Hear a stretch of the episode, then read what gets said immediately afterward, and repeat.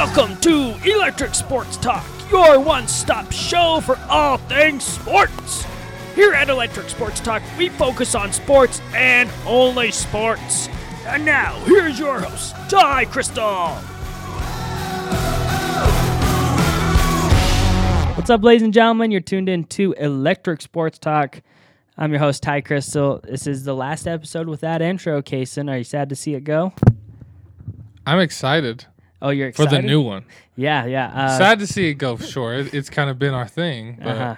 Yeah, we just recorded the new intros for all the shows today, uh, right before this show.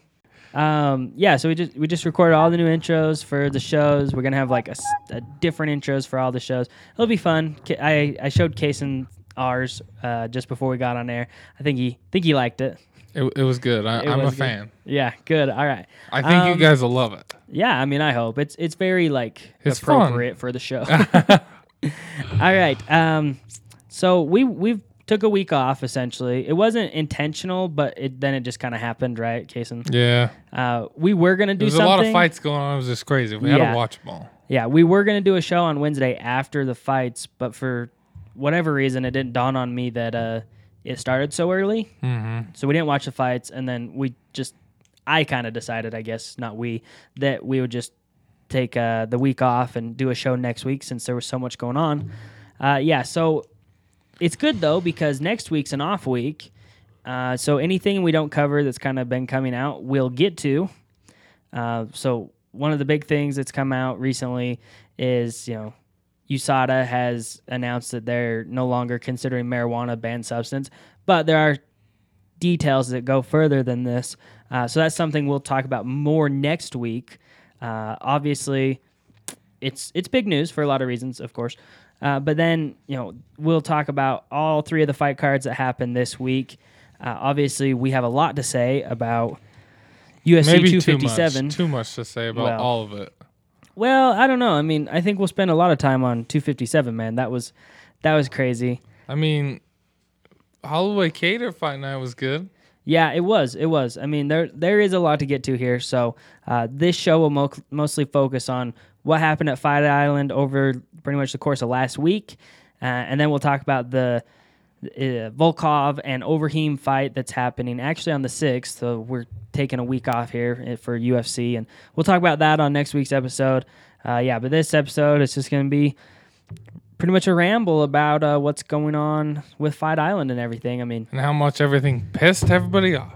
I mean, I don't know. I enjoyed the fight. I mean, I enjoyed all of them. yeah, it was. Even though do I break it to them if they haven't nah, seen it yeah, now? we'll, we'll mean, get to it. We'll get to it. yeah. All right, Kason. So you ready to talk about these fights? I mean, lots to talk about. Uh, hopefully, you know you guys can still remember all the way back to to January sixteenth. Man, it's twelve days ago.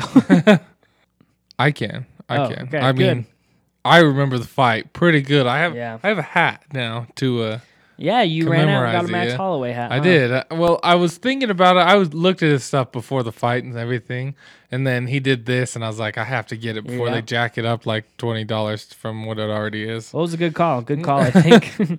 All right, so uh, let so let's yeah let's get into the Holloway and Kattar fight card. Uh, nothing jumped off the page to me, I guess, on the prelims. I mean, did you have much to say on the prelims? I thought you know the one big thing that did stick with me, I guess, is the fact that uh, Jocelyn Edwards, who made her UFC debut, she looked pretty good. Uh, but other than that, it felt like a pretty subdued prelim to have the return. I agree. I was gonna Edwards. I th- I think she did good. It was you know it was, it was a good debut. Uh, and also the I should add the Justin Tafa and Carlos Felipe fight was actually pretty good. Uh, so yeah, I kind of forgot about that one, but that was a good fight too.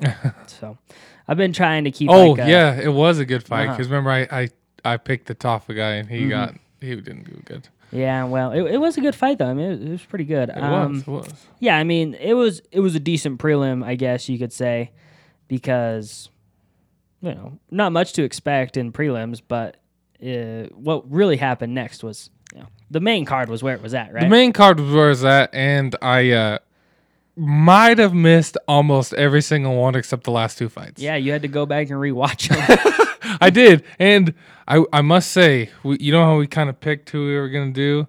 I I believe I I believe you have the Oh, papers. yeah, still. I got the papers. Let me grab them. Okay, but I'm gonna I'm gonna talk about it. I think I won, people. I I, I think I beat him in points, but uh, Now we did not, we didn't pick the uh, Poirier McGregor card on, on uh, you know, on the show, but I think we both know we can both remember who we picked. So Oh, yeah. we'll we'll go back and you know we'll have we'll that as well. it.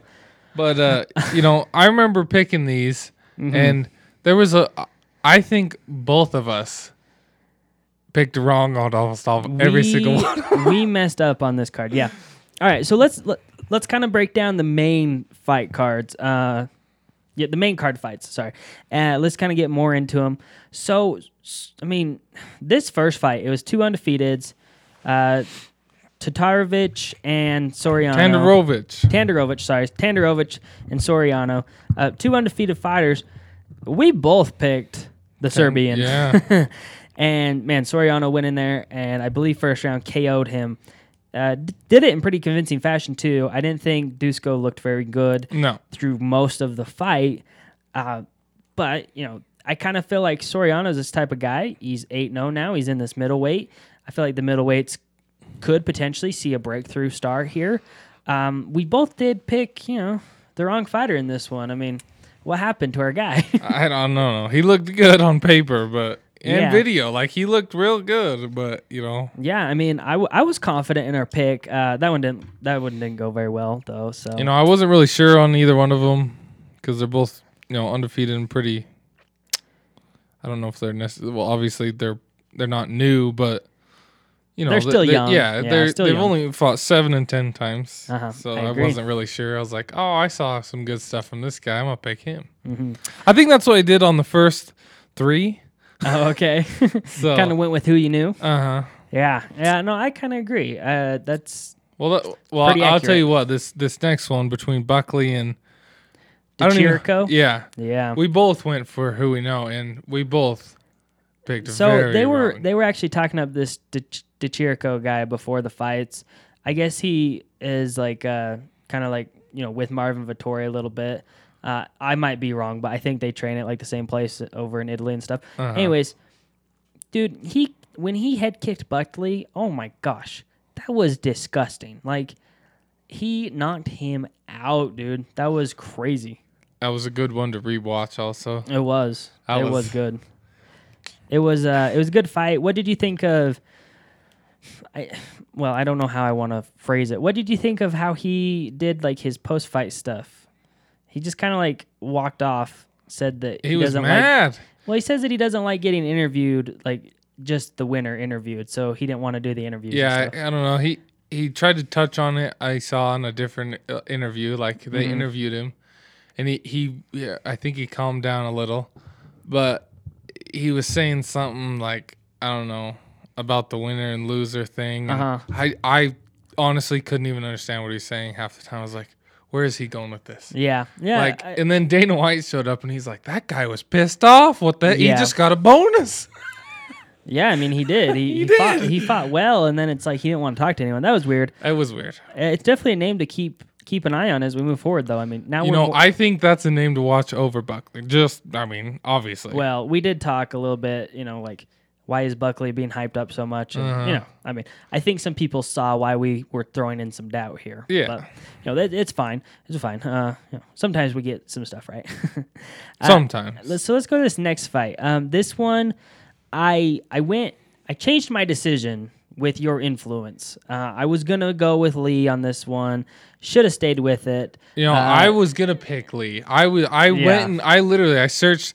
So before we did the podcast, I uh I didn't know we were gonna pick. You kind of threw that on me in the in the middle of the podcast. But I I was watching these people. I was you know I was I was looking them. I saw videos of all of them, Mm-hmm. and I could not. Like I knew Ponzinibbio, he he had a he's had a he had a little time off.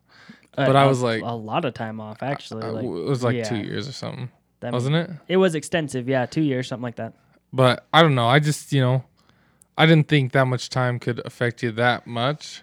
Yeah, But- so actually, that's what I wanted to ask you. Uh, do you think the time out of the octagon made that big of a difference? Because honestly, before Ponzinibbio stepped away, and they talked about this, he was a legit contender. Oh, yeah. he was almost to a title shot before he ended up getting injured and then you know had some other stuff go wrong with his health. But like he looked very timid in there, I thought, and he didn't look like the Ponzinibbio that we were seeing Expecting, yeah. before. Uh, expecting, yeah. I- uh, I th- I think it does Mm-hmm. for multiple people, honestly. yeah, we'll talk about this more coming up. Uh, that was But I don't know. I was gonna pick Lee, but we were wrong again, people. One more Yes. L for all. We both picked Ponzinibbio in a unanimous decision. Uh, Lee knocked him out, I think, in the first round. it was a good knockout, though. I it mean, was. That was a good knockout. He caught him real nice. Uh, it was very satisfying knockout, I guess you could say. Ponzinibbio folded up pretty hard. I mean, Lee got Lee got a good shot on him, and you could tell it just it just wasn't the same for Ponzinibbio. Um, not I don't, you know, I know what you're gonna say, and I don't want to rush to judgment too quickly. Uh, but do you think Ponzinibbio comes back and fights? I mean, the, all the time off, then a loss like this. I mean, uh, what do you think Ponzinibbio's future is here? Well, I'm gonna go with you, and maybe should just cut him. I'm Nope. just kidding.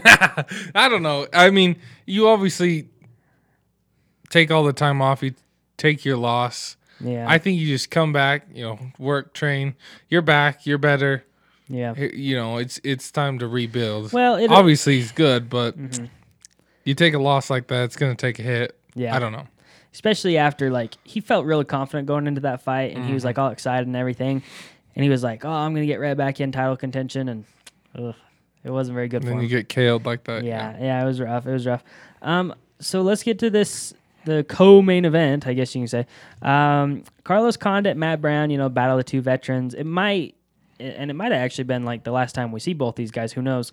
Uh this one was a close fight i thought and then the judges read their scorecards and they had unanimous decision for Carlos. Uh, Hey, whoa, whoa, pause. oh, the picks. Sorry, The picks. Uh, you know, you just said it. Unanimous. Unanimous. I don't know what I just said. Unanimous decision for Carlos Condit.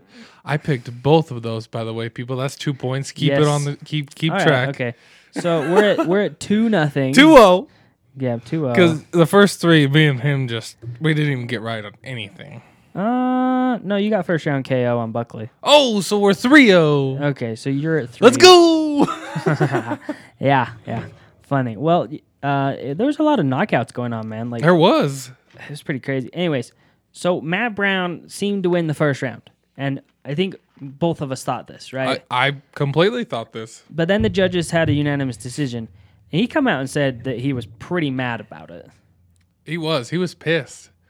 This does happen sometimes, of course. Scorecards can get a little wrong. Now, I don't think that he won the fight. Like it was definitely a 29-28 in my book, Yeah. but he clearly won the first round. I, I think he did, but I've said this before. I don't even know what the judges think half the time Yeah. because there's been scorecards. I hate to break it up, but like Max Holloway versus Volkanovski the second time, Ah, I, yeah. I completely think he won, but I don't know. You just never know. Yeah, I agree. I mean, this one honestly went against what I thought again because I thought Max won that fight, and this one I thought you know Brown won the first round for sure. yeah, Like I was like, there's no, I mean, there's no way. But I get it, man. Like if you're gonna, if you want to be upset with it, I I don't care because if you actually feel like you did enough to win a round, and a lot of people would agree, then yeah, you probably should have got the nod. Sure, you, you weren't gonna win the fight. You probably did lose 29-28. Oh yeah, oh yeah. But it's still the fact that that's on your record, right? Like it, it Mm-hmm. was a 30-27. No way, no way it was 30-27.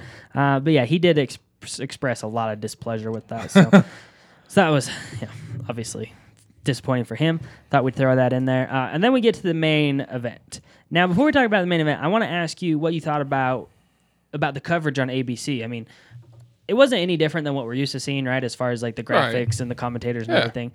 Um, but up to this point, man, what a great card to have on ABC. Like it was. I mean, you had three for the first ra- people, yeah, that have never seen this stuff before. you get three first round. like that. You get three first round knockouts in the first three fights. You have a very competitive first two rounds of a nice fight between Condit and Brown, and then you know Condit ran away with it in the third. yeah, And then we're like, oh man, this is gonna be great. Now we got Holloway and Kattar. This is gonna be a brawl, and like ABC or ESPN, man, they made a good choice to put this on ABC. I agree. It, it was fantastic. Uh, do you think that we move forward with stuff on ABC more often? Yes, I I 100% think so Yeah. because if that didn't get people's attention to UFC and how fun and good they are to watch, Yeah. I don't know what will. Because that might have been one of the best fights I've ever seen. So uh, Fight cards, cards, fight card. Carson, who I do the NFL podcast with, right? Yeah. He said he was watching. He, he's not much of a UFC fan, but he said he was watching the fights just because they were on ABC. Mm-hmm.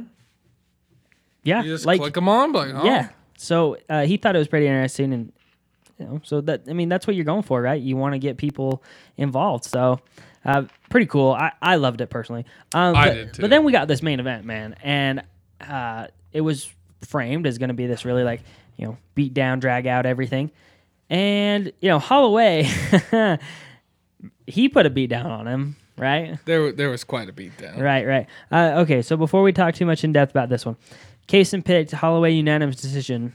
I really thought you were crazy for picking a unanimous decision.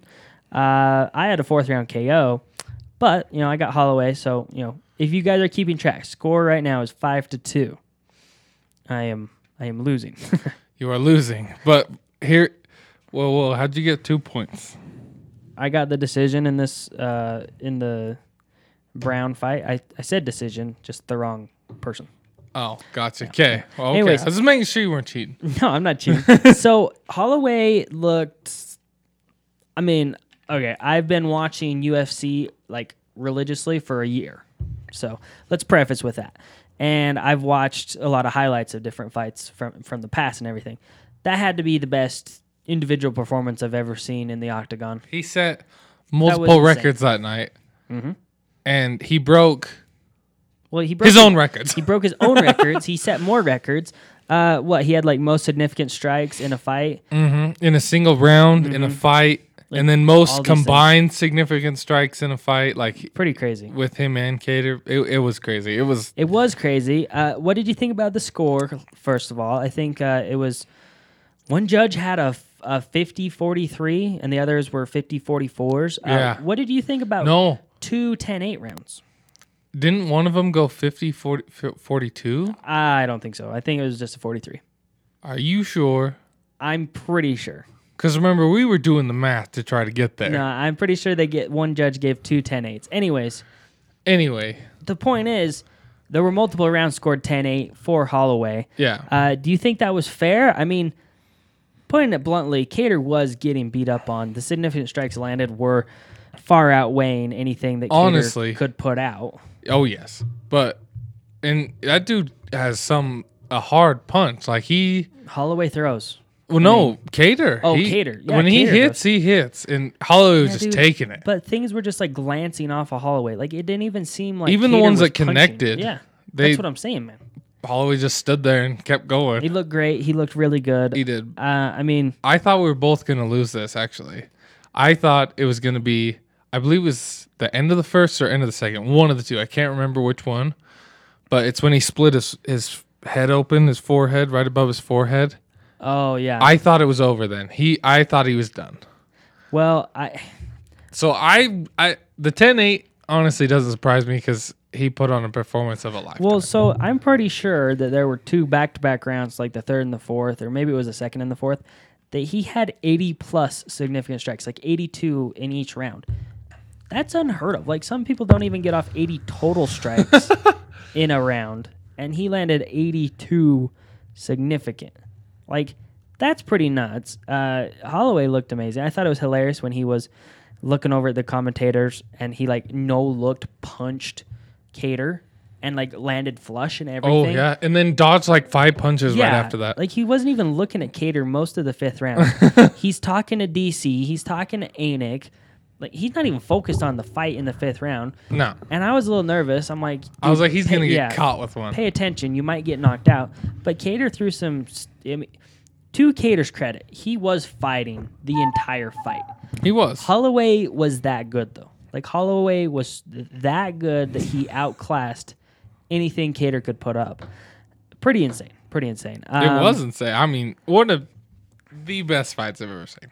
One of the best fights or individual individual performances? Yeah. I mean, it wasn't a great fight. It wasn't obviously. a great. It wasn't. Yeah, it wasn't a great like fight for like you know, as far as I believe uh, Amos or I I don't know if he said he hated it, but somebody said it was it was honest. They thought it was boring. Really. I'm pretty sure. I, I don't know if I Amos, mean, but sure, I, I could I could understand that, but man, I mean, well, it, it's just so one sided. Like sure, it was. it was like, oh, that was dumb, but it was not. That was so Well, sweet.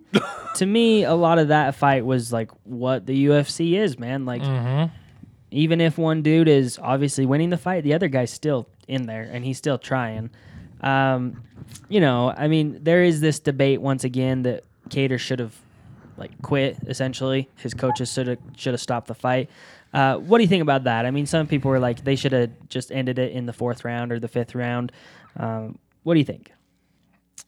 I mean, I don't know if they should have ended it. It was, you know, he was still there. Uh-huh. So I don't I don't think they should have ended it. I mean, they should have. They should have ended it, but they shouldn't have because he was still fighting. He was still, you know, like he said, he was fighting the it's, whole time. it's not like he ever got like wobbled. he did really. He, right there at the one of the end of the. I think it was first or second when he Oh. split his head open. He was wobbled. He was this like But I'm talking like as the fight Oh, kept going. no, Like yeah. it's not like it's almost like he just kept getting punched in the face and then he just got used to it. Mm-hmm. And I was like, dude, this is weird. Like a lot of other guys, to Calvin Kattar's credit, would have been done. They would have Oh, laid yeah. down, they would have covered up, and they would have just quit. let him pound on him. Yeah. yeah, until until uh, I don't know who was doing it, Herb Dean or whatever, called it off. Mm-hmm. Like Kattar was not gonna quit. No. Kudos to him, but at what price? You know. Well, I, I just want to point this out. It's just some stats on the fight. I thought this was crazy for Go both of them, honestly. Yeah, go ahead. So total strikes between so Kattar had 134 total strikes, and then obviously Max Holloway had 447. He had a crazy more amount, but between the both of them, you know, those are total strikes. Those are just including strikes that That's don't even that's like they don't count as a significant. They don't count like they're just Mm. it's just a little punch or whatever. yeah. But significant. So 447 for Holloway, 134 for Kattar, and their significant strikes. Kattar had 133 out of 134 significant strikes. So he was punching to kill. Like he he hit He all was. these hits that you know to the Well- UFC are gonna hurt you. when they're he gonna fought, you know when he fought Jeremy Stephens, he hit he come out in the second round and he fought really well. And the same punches he threw at Jeremy Stephens to knock him out, he threw Oh, at yeah. Holloway, but it, it just didn't have the same effect. and 103 out of 133 out of 134 were significant. That is Mm-hmm. impressive. One punch was Yeah. considered not significant. But on Max Holloway, 445 out of 447 were significant. Two strikes that they decided weren't effective enough. so, what did you think about people saying that Max Holloway is the best boxer in the UFC? If you're judging off that fight, I would say yeah, but Mm-hmm. I would, I, you know, they were talking Calvin Kattar up as one of the best boxers in UFC. Not the best, but one of them. He is. You know, I mean, that's what I'm saying. He's I, got some good striking. Okay, like honestly, it, and I don't know why, but Holloway really took this fight like so personal. he did. like, Like Kattar was calling him the freshman in high school, and he said after Every the little fight, comment, he was he mad. said after the fight, like you know, I I'm the freshman, I just kicked the crap out of the senior, like all these things. And I don't know what Holloway like had to take personal in this fight. Maybe you know some of the Volkanovski stuff is coming over into this fight, but like Holloway come into this fight ready and fired up and just pissed, and he showed that he was. He was. He was. Like, I saw this good. thing after the fight. One of the it was, it was a meme, and it was a it was a picture, and it said uh, Volkanovski and Ortega realize, realizing that they have to fight Oh. Max Holloway next, and they were both like, it just it said some colorful words and stuff. It was fun. I sent you that. I sent yeah, you. was that, was you? pretty- yeah, that was I think pretty I saw multiple because there was a bunch. Well, okay, so let's talk about the future then. You bring up an excellent, an excellent segue. Um, That's what I'm here for. What do you mean? so they interview Holloway after. Mm-hmm. Well, okay, first of all, Volkanovski got on Twitter right after the fight and said, and said, you know, Holloway looked good, uh, but he can't do that against me, so everyone needs to calm down. Okay, fair point. You know, he didn't fight like that against Volkanovski. Uh, the fighting style of But I never saw that fire that he had this fight against yeah, Volkanovski. I agree. Well, I'm- I Kattar's fighting style though lends itself to get into a more of a brawl situation, right? Mm-hmm. Volkanovski's different. So first of all, you know, Volkanovski says that, and then I'm assuming Holloway knew at the time or whatever. So they interview him and they ask him, you know, what do you think about a third fight? And he he pretty much like brushed it off. He said he wouldn't push for a trilogy because he doesn't really know if, from what I know, this is my inference on what he was saying. He doesn't know if Volkanovski's going to have the belt when after this Ortega fight. That's kind of how I felt like he was framing this. Um, but he pretty much said like he's not going to push for a trilogy fight unless the UFC wants to give it to him. Now we've talked about this, and you want to see it. I want to see it like later, but it might happen. Uh, so what's next for Max Holloway? I honestly, I don't, I don't know. I don't know. Uh, title fight is honestly all you can give him. What do you give him? You give him what was Kattar number four, six? What was he? Kattar was six. Six. He's You still him- six too. Well, yeah, he nobody above him. Well, I Well, guess he yeah, no, I mean, not a lot of featherweights Yeah. fought, so the rankings didn't change change much. as much. But I don't, I don't see what else you can give him. Like Well, do you give him Makhmed Sharipov? you can give him anyone. He's probably gonna. Zabit? Is, yeah, is that his name? Uh, I mean, that's the problem. So. Ortega and Volkanovski are gonna fight in March or something, Yeah, uh, something like that. So I think it's like 16, 17. Kattar is obviously, or not Kattar, Vol, uh, Holloway obviously needs to recover and everything, right? Mm-hmm. Because even though he did win that fight, he still took some damage. Like you could see on his face Oh yeah, that he had some damage. he had a little. He had, one of his eyes was you know had a little bit of dribble of blood out of it Yeah, in one of his uh-huh. after fight pictures. I mean, he did call out after the fight. He said, "If anyone drops out, you know who to call. You know who the man is to call." Sure, and I thought that was a good. That was pretty funny. That was that was a good shout out. I, I honestly think if somebody did ever drop out, I think he'd still try, Yeah, even Well, if he didn't win. He, Whatever. was, he said he was there all week, right? So, He was there all week. He was Mm-hmm. ready. well, no, I agree. So, but what I'm getting at, okay, is Volkanovski and Ortega don't fight till March. Now, some people are saying that that fight was made prematurely after what happened with Holloway. Agreed. Like that was crazy. Now, I always thought that Ortega should get the next title fight, regardless of what Holloway Whoever did won, in this fight. Now, uh, with that being said, Holloway looks amazing. So if Volkanovski and Ortega fight in March, the, whoever wins, right, Mm-hmm. is probably who Max Holloway should fight next. Agreed. It makes sense, I guess, because you're going to give him Rodriguez, the, the Korean zombie. Like, how far down the list are you going to reach to give Holloway another fight? It just doesn't make sense. No, unless you're trying to get somebody very low up, Yeah. you might. You're not gonna give him. You you shouldn't. You know, like kind of like when Gane fought uh, Dos Santos. Like it was kind of you know like you. I think you mm-hmm. called it yeah. a gateway fight. Yeah. If you're trying to get a gateway but- fight for some lower guys, you're not gonna pick him. There, you shouldn't Holloway's choose not, anyone lower. Holloway's not a gateway fight. Like the Korean Zombie is a gateway fight. You know, it's an older veteran that's Yeah. been in the UFC for a long time that's got a good ranking. Holloway is dominant. I mean, honestly, as you go down the rankings, the only person that I think would even you'd even want to entertain a fight with is Bryce Mitchell, who's an up and coming star. But there's no point for the UFC to make that fight, I don't think, because Mitchell's still got to get some time in the octagon, and because eventually he's going to be a real contender. Uh, so if Ortega and Volkanovski fight in March, and then Holloway would fight the winner, when would Holloway even be back in the octagon? I mean, he looks so phenomenal. You don't want to see him take a lot of time off, but this title fight's in March. I mean, you got to go at least till maybe the end of summer, August, before we can get. Wouldn't it be midsummer ish? you think you could do four it in? July? Probably. I don't know. I guess it did would depend on what happened to Ortega or Volkanovski, Yeah. like how much, how long the fight went, how much damage, they took, and they everything. took, yeah. If it was like a quick fight, and you know Volkanovski goes in there and knocks him out in the first round, sure, I mean, we can probably do a quicker turnaround.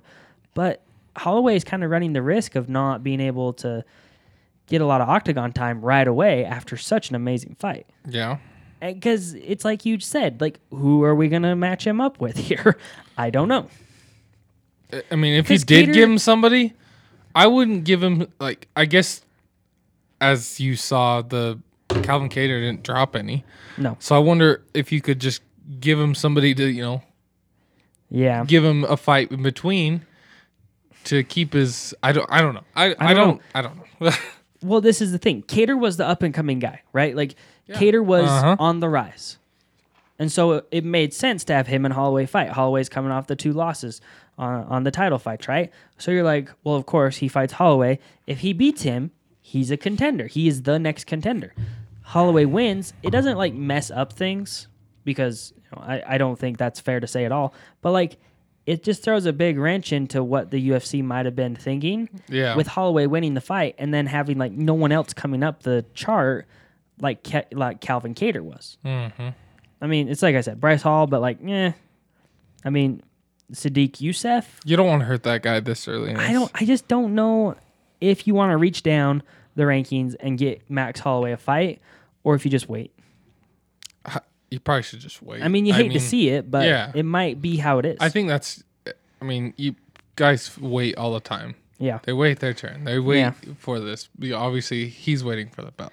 sure. I, The and belt fight. you know that's probably what should happen, right? Like he should be waiting for the belt fight. Yeah, there. I, there's not really another explanation. No, you know, you can't justify giving him anyone else at this point. I agree. I agree.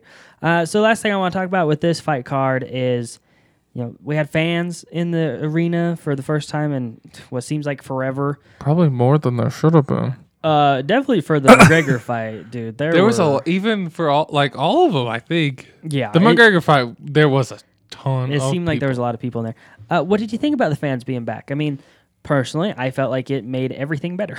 It does. It, it really does. You know, when we were watching them without any fans, you could hear the coaches. You could hear what they were saying, which was nice. it's interesting. sometimes when the coaches aren't talking, you could probably hear the sweat drip off the people, off Mm. Yeah. the fighters. Like it's Yeah, it was it- it was almost horrible. and you could like hear the punches too, Oh, yeah. and it was like those things. It was a different aspect.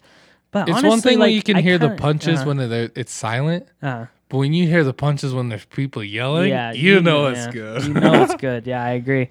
No, I mean the fans made make everything better. I mean that's just what it comes down to. Uh, okay, you ready to move on to this next card? One more versus thing. Magny. Okay, sure. I'm sorry. I, mean, I always no, do that's this, okay. But That's why I asked. Are you ready to move on? hopefully, us two sitting here are gonna be a part of those fans one time. Because Oh yeah, now that we started watching it all and doing all this, I really want to go to one. yeah. Mm-hmm. Like my dad's been one. You know, he's he's like, you know, he was pretty into the UFC. He loved Chuck Liddell. Chuck Liddell was his favorite. yeah. I think he went to Vegas and watched. I think Chuck Liddell was on the card, but I didn't know there was so much to it. Like all this and that. and fun. now I want to go watch him. I want to see it in person. Yeah, I do So too. we're shooting for. We're gonna try. Mm-hmm. Yeah, uh, I hope like. Well, I guess it depends on what. Uh, the best place for us to go would be Vegas, right? Vegas, yeah. Then we can waste our money. it's pretty close to us. It's would be fun because you know It's it's Vegas. uh, but yeah, I mean, if Vegas opens back up and people can go back to sports and stuff, well, yeah, we'll be there. I agree. We'll be doing our shows in Vegas, being like, "Yeah, we're in Vegas. We're staying." in- DC, I'm coming for your job. Oh yeah, there you go. Yell that at him from the stands. That's pretty funny. Okay, so let's move on to this Chiesa versus Magny card. Um, yeah, Kason, you know, we found out that I was not saying his name right. Hey, no surprise. um, yeah, but this this card was uh, entertaining, I guess you could say. In some ways, it was good. In other ways, it was a little boring. Uh, anything to say about the prelims for you? Uh, honestly, you know, Mason Jones was the undefeated guy coming in. Mike Davis beat him. Uh, he was Jones was like, at least they kind of framed it as like he's the next big star that could break into the lightweights. He didn't look like super great, I thought. So, you know, that fight kind of stuck out to me. And then uh, this, the French woman, uh, Manon, and that was the first fight of the night in the women's flyweight. Dude, she looked good. Like, she was not fighting someone I thought that was very good in Leonardo. Uh-huh. Uh, I think she was a contender series fighter. She she just looked so much better. And like it's always good to see contenders coming up in the in the women's ranks, especially in the little like uh, if you're not in the strawweight class because Yeah. there's so many strawweight fighters. But man, she looked fantastic. I was very impressed with her. Um, but is there anyone you wanted to point out in this? Is he on here? Yeah. Where am I looking? I'm looking at the wrong one. That's why I was so confused. I'm like, where is these people he's talking about? All right. Kason's looking at the wrong Oh. stuff. K. 'Kay. Um, where did you want to go? okay. I wanted to go with Oh, okay. I was I wanted to point out this one. I don't I don't know if this is gonna be a another Khabib. Uh yeah. you know, I don't know if this is like a replica of Khabib because it kind of looked like a Umar Yeah. Numerg new I don't even know. I'm I'm all sorts of Nurmagomedov. yeah, Yeah. I, I'm all wound up right now. yeah. He's a little flustered. He had the wrong papers and stuff. So I didn't even know what he was saying for like five minutes. but uh, that was, you know, honestly, I, I saw a lot of Khabib in Oh, this dude. man. the way I believe they're cousins, right? Yeah, they're cousins. They're cousins. I'm pretty sure. But the way he like stuck on that guy's back, that was choked crazy. him out. Yeah, it, was it looked crazy. just like him. I don't know. I maybe this is another because he is in bantamweight, right? Yeah, he's a bantamweight, but you know he he could move up. I guess He could, but know. maybe he's just gonna rule the bantamweights like Khabib does the lightweights. Yeah, maybe. And uh, it was kind of cool because you saw Khabib like coaching hmm uh, on the octagon. And when he won, his he just like stood up so calmly, and he was just like, "Yep, I did that. yeah, that." dude, he looked like he was just like, yeah, we're good.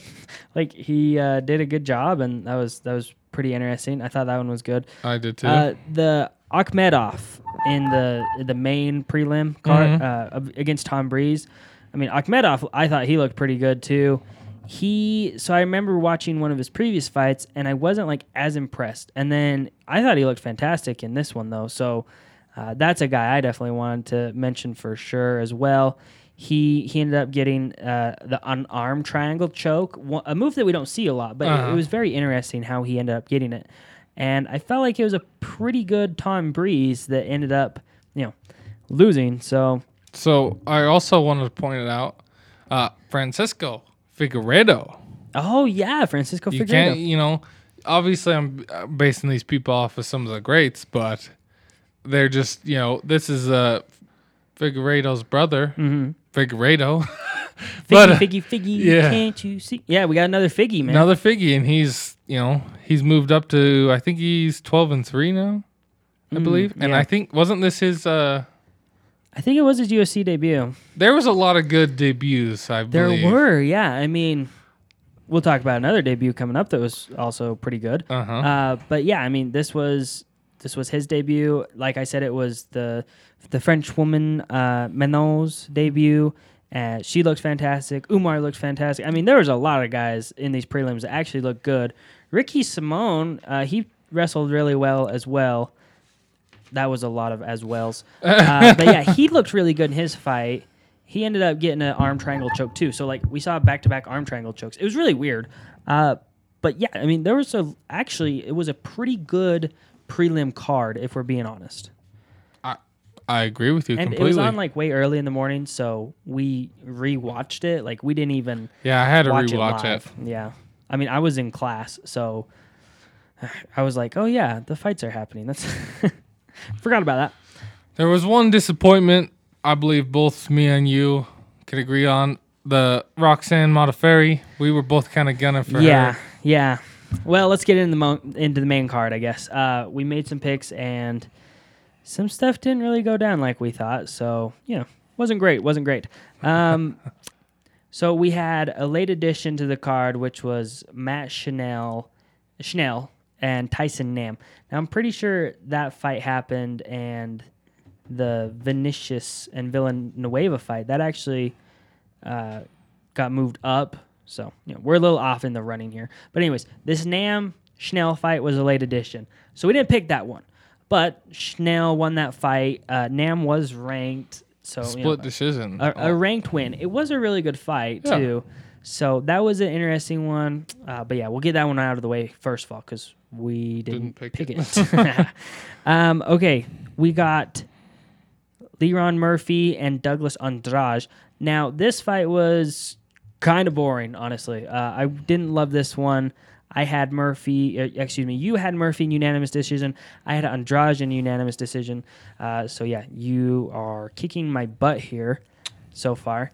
Uh, I I'm don't have a brushing my shoulders off. Yeah, people. yeah. I don't have a ton to say about this fight. Do you? No, I. It was No. pretty. Like you said, it was kind of boring. Yeah, it was. it was one of those was. fights that you're just like, why am I watching? A little bit. I this, mean, this is when you go get all your food and snacks and Yeah, stuff. You're like, bit. all right, I got time. sometimes that first fight on the main card isn't that fun to watch. no, I don't know why. Sometimes. Sometimes Just depends. it happens more often than you think. All right, so let's move on to the next one. Uh, you alluded to this one, Modafferi, Araujo. So I thought it was like Arajo, you know, but can't assume anything. Uh, Vivian Araujo, she she beat Roxanne Modafferi. Now it was pretty decisive. I felt like like Modafferi did lose. Yeah. It was a unanimous decision. Uh, so you had Modafferi second round KO. I had Modafferi unanimous decision. So you know, I guess You I get guess a I get a point. Get a point there. Yeah, one point. I'll, I'll take the point. Um, but yeah, Modafferi didn't perform as well as uh, both of us thought she would. Uh, what do you think about this fight? I'm, I was kind of disappointed because I was Yeah. I was expecting a good performance, and I didn't get that. I got that, but not from the right person. Yeah, no, I mean Araujo just she looked really good. Uh, she looks like a legit contender right now. And me and you were just like, eh. We didn't really shrug her off, but we were just like, oh, No, Modafferi's we gonna. we kind of shrugged her off. I mean, we kind of did. Uh, did she? No, I think I'm wrong. She wasn't the one that called out uh, Nunes, was No, she? no, Okay, no, okay. no. That's later. That's later. That's later. All right. Uh, yeah, I mean, Modafferi didn't. She just didn't fight well enough in this fight. Uh, Araujo moved up to seventh in the rankings. Modafferi's down to nine. So yeah, a little movement in the rankings there. So just a little. Just I mean, not little. much. The, the, the flyweight division is Shevchenko's, so Uh-huh. it, it might not matter at this point. What movement's going on? yeah. Uh, okay, so let's go with Ike Villanueva and Vinicius Moreo. Herrera. Morera, sorry. I- I- I'm getting there. I'm getting there. um, so this one ended up going to Ike in the second round. It was a good knockout too. I mean, Yeah. He- Overhand right. he landed a good flush knockout. It was pretty impressive to watch. He talked a little bit about how you know it was kind of like a feel good comeback moment for him because he'd been dealing with stuff. So uh, I was happy to see Ike win because uh, I also picked him second round TKO. Oh yeah, I got two points in that one. You had Vinicius in unanimous decision. So hey, Kason, I'm gaining some ground on you. I'm okay with it. I'm okay with it. All right, uh, did you have anything else to say about this fight though? I mean, the knockout was good. That's, Yeah. That's, you know, obviously that's the highlight. Oh, it was too. I mean, it was very nice, very nice. Uh, so the next one, so Warlley Alves and Mounir Lazar, uh, Lazzez, sorry. And this fight was actually pretty good. Um, we both picked Mounir first round KO. It went Warlley first round KO. Uh, he looked pretty fantastic as well. It was a good knockout from him also. I mean, both these knockouts back to back, I was like, okay, this card has been a little bland for me, and it kind of picked up with those fights, uh, which set us up for the main event. Uh, anything to say here about Warlley Alves? I mean, I wasn't necessarily like overly impressed, but he looked good. No, he did look good. There's some, you know, I, I think the the body kicks is what helped him. Oh yeah, There, He yeah, obviously. landed some nice kicks. Yeah. So, you know, it, it's crazy how kicking is oh, a part of yeah. the UFC, really, as we've seen in multiple fights, and we'll up and you'll hear it about it here in about yeah. 20 I mean, minutes. the kicking has it's changed in the UFC a lot. So yeah, Yeah. So wait, we both got a point for that, right? yeah, we we got a point, but if we hope it, I don't feel we like didn't pick the right guy. I don't We're- feel like we should. We're gonna try again. Next card, we're gonna do better. Yes. Well, I hope. Me too. All right. So let's go into this main card. Chiesa, Magni. Uh, right off the top, you had Magny, third round KO. Wrong. Uh, I had Magny, second round sub. Wrong. Uh, no points for anyone on that one. Uh, but honestly, when it comes right down to it, I mean, the Maverick, dude, he he dominated this one. A lot of people. There wasn't really a. a lot of people. Uh, did you watch the full fight? I just bits and pieces. I didn't watch the full thing. Yeah, no, because because I know It was in the middle of the you day. missed some of this. Uh, Yeah. Anyways, Magny just didn't look like he really wanted to be there. I thought, like, Chiesa was all over him. It was anything Magny tried to do to get out of any like wrestling moves or you know the Maverick keeping him down. I mean, he just couldn't. He just couldn't get out. A lot of people will complain and say that's boring. I don't. I don't like watching those types of fights. But like, that happens sometimes, man. And if you can win like that, I don't care. Yeah, I mean, I, I really don't. pretty dominant. You, it just shows Yeah. how much stronger you are and better you are. Yes, uh, I would agree with that. So, I mean, is Magny? Uh, he was kind of moving up, and he was looking good. So let's talk about what's in store for both of them moving forward. Uh, let's start with Magny as well. Uh-huh. This welterweight division is, I feel like it's a little cluttered. So this fight helped to kind of, you know, distinguish out some guys. Yeah, Now, Magny is still at nine. Uh, Michael moved up to six. Where does Neil go next, man? I mean, he had the fight with Li Jing Liang, and then he had this fight. He won and then lost. I mean, where do you think they go with Magny? I don't know. After what I saw, he he just stays down there at nine. Give him Geoff Neal. They're right next Ah, to each other. That'd be a good Geoff one. Neal, yeah, oh, be Goff. Goff. Old Goff, yeah, give him Goff. I I don't know. I don't. It's hard to say. It I agree. It's another one of those where you're kind of unsure about what you should do here. I agree. Um, all right, so I think we both think that Kies has got to get a. Uh, he's got to get a good name, right? Like, yeah. uh, I, I, you know, personally over here, I think he should fight Wonder Boy. That'd be good. That'd be everything. That'd be good. um, okay, so but this is the thing. We know Usman's got Burns. Yeah. Covington and Masvidal is supposedly being, you know, put pen to paper soon. Hopefully. Leon Edwards is going to be preoccupied whenever they can get that Chimaev. Yeah. Chimaev fight. Tyron Woodley has been booked. Uh, I can't remember. oh, Vincent Vincent Luque. Oh, there you go. Uh, yeah. So I looked it up. Uh, Vincent Luque. So that eliminates nine and seven, right? Mhm. Demian Maia. I don't think that fight would happen. He just fought Magny. Uh, he's not going to fight Jeff. Li Jing Liang. Hmm. He coming off the win to Ponzinibbio. Maybe. Maybe. Uh, I don't know about Belal. Probably not. Robbie Lawler. Uh, obviously, you know we are looking at only ranked people. uh-huh. But to me, the only guy on this list that kind of didn't get a name call here is Wonder Boy. I mean, I don't, I don't know. That's just what I think. Uh, do you have any different opinions? I mean, Wonder Boy's really, really gunning for Masvidal. So this is what's funny. Funny you bring that up. Wonder, Wonder Boy is gunning for Masvidal. Maverick's gunning for Covington, and then it sounds like they're trying to do Covington and Masvidal. Maybe too. Uh, t- there you go. That, Maybe that's just, your thing. Yeah, maybe just do those fights anyways. Yeah. Well, no, no, no, no. Oh, Maybe since those, you know, those guys are calling out Covington and Masvidal, and I obviously we think Masvidal and Covington is going to happen. Maybe put those together, like you said. Yeah. Yeah. maybe uh, maybe you're right. Ty. I mean, I have no idea. I mean, I, all I know is that I would like to see uh, Chiesa just hold Wonder Boy on the ground and not let him get up. So, uh, no, I I, wouldn't mind that either. honestly, we I've said this. I think we both agree. Usman's not going to have this belt for much longer in this welterweight division. I don't know if Burns is going to beat him. It's hard I to hope say. he does. Yeah, no, I do. I hope he does too. Uh, to me, the guy that is the champion but doesn't have the belt is, is Covington right now. Uh, and you never know what's going to happen with Chimaev. I mean, that guy in a couple fights, he could be fighting for the belt as well. So, uh, but you know, if Chiesa wants to put his name in this hat, he's got to fight someone, someone uh, above him probably, and he and he's like got to win. Thompson, I I Yeah. completely agree. I mean, I, you know, I he- think it should happen. He is only one above him, so it's hard to say. All right, so our pick scores, Kason, we're tied at seven, just so you know. So uh, Between all of them, or just this one? between both, between both, we're at seven now. Well, you did a little better. I, I'm I'm ashamed of myself.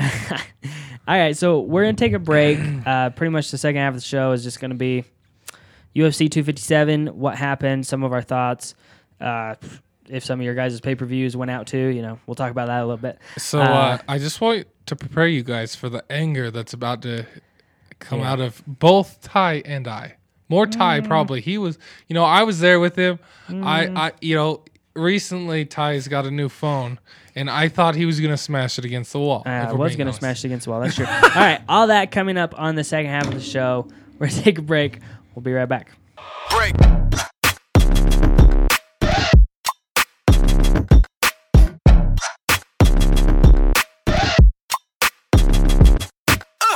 All right, welcome back, ladies and gentlemen. It's good to have you along. Uh, we're back from our week long break, so you know it was nice. We got UFC 257 to talk about, and then there's just like so much that goes with this. So you know we'll probably sidetrack. Uh, we got about half an hour left here in the show, Kason. So you know, we can talk about this for a while. Probably Uh, days. It was just, Yeah, you know. yeah. And then we do have some news to get to right at the end. Uh, so, you know, stay tuned. Stay tuned. Um, all right, so let's talk about UFC 257. It was the rematch, McGregor Poirier. It was, you know, a huge pay per view supposedly. I don't know if if the official numbers have been put out yet, but uh, supposedly Dana White said it did like two, three, four best all time on the pay per view. So that's that's pretty big. Like That's that's, a lot. Oh yeah. Uh, I don't know if it broke two million. It would be right around that territory, right? If it did, though. So lots of money. Lots and lots Yeah. of money. Yeah, lots of money. Uh, okay. Speaking so, of money, I believe you showed me this. This was the fighters. This was McGregor Oh, and Poirier's yeah, yeah, payouts. go ahead. I, I Uh-huh. believe I believe it was Poirier got one million regardless of the outcome. Obviously, there's you know bonuses and stuff. Uh huh. So I uh, and uh, I think McGregor's was like five. Yeah, their their preset money before anything else got factored in. Five million for McGregor, one million for Poirier. They were making bank regardless, right? Oh yeah, it didn't matter. yeah. I mean that that was a lot of money. That's a huge number, I agree.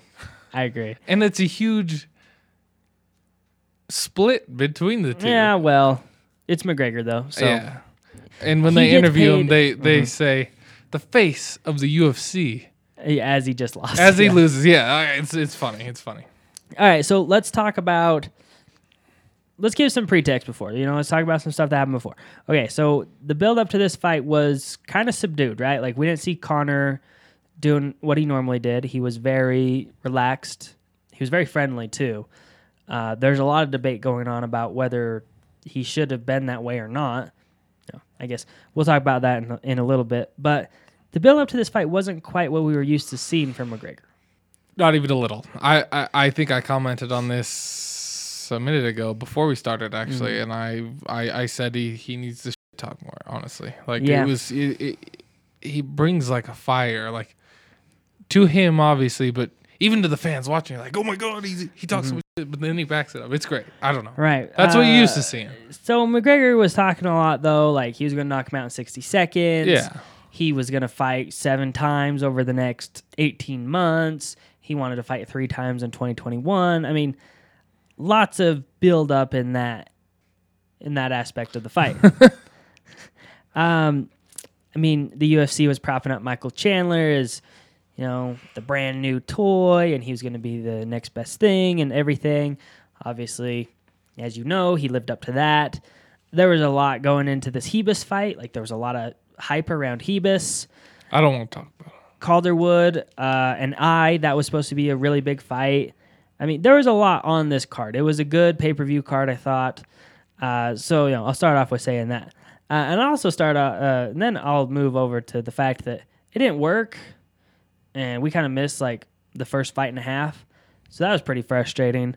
Uh, and you know, I don't have much to say because I'm over it now. The the fights that we did see made up for whatever was going on. Uh, but yeah, all I Dana. That son of a bitch. yeah, all I have to say is like, you know, we talked about how the prices got rise, uh, how the prices got raised on the pay per view, and I was fine with it. I didn't care, but just make sure the stuff works. You know, like if I paid, I, I believe it was Dana saying he, he, Mm-hmm. he stated I don't know when it was, but he he was to saying that you know all the illegal streamers and stuff, uh, there was a big problem with that for them. Obviously, they're missing out on money, whatever. Sure. Yeah. But it was pissing him off, and he said he's got something big in store for them. And I, I think this is an attempt to get him.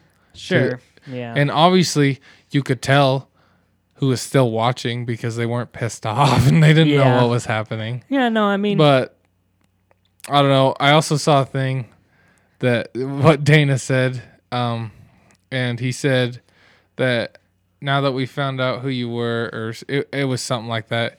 He's like, your punishment can either be two punches to the crotch by Ciryl Gane. Or no, no, it was Ngannou. uh, In, Ngannou or uh, like what was it? Three rounds with uh, Amanda Nunes or something. It was it was it was a pretty harsh puni- punishment. uh, yeah. You know, I, I, it's kind of funny to hear him him rage about something. No, no, he was fired up about it. I Oh, mean, he- and he talked a lot about it leading up to this fight. So, you know, whatever. I mean, it, what happened happened. It ended up working. We saw It scared a lot of people in the house that I was in with Ty, and Yeah, mostly I was, Ty was scaring was- people. I was pretty frustrated, man. I was pretty frustrated. But it is what it is. It happened, and the fights continued on, and they were good fights. They were Uh, good fights. once we got it working. So I'm not going to pl- complain too much. All right, so there was lots to build up to this fight card, lots of storylines coming into it. Uh, let's start the prelims. let's be honest, man. These prelims were kind of a snooze fest for me. Uh, I felt like the whole day for me was really long because I was so excited for the fight. But then it felt like those prelims dragged on forever, and I was like, "Can we just get to the main card already?" Yeah. Uh, honestly, I don't have much to say about them other than uh, Pena looked really good against McMann, and that's about all I took away from it. I mean, honestly, it, there it was is, it there is. it was it was a little rough to watch. know. Yeah, it was, and and I think it's just because we were looking forward to the fight, Yeah. the main card so much. you were you know Uh-huh. obviously there's all these good people fighting in the main card Yeah. and you you were expecting that greatness Yes. and then when you didn't see that in the prelims obviously they're prelims for a reason but still Yeah. you know No, yeah, no, I, you, I know. you kind of want to see that up and coming people trying to if you show off. if you just watched the prelims and then didn't watch the main card, uh, yeah, you missed out. You i'm missed out. sorry yeah you, you missed a lot All right, so let's get into this main card then, because there's not much to say about the prelims. So we start off with Rodriguez and Ribas. Uh, it was a big fight coming in. Obviously, they were both right in the middle of the rankings as far as the top 15.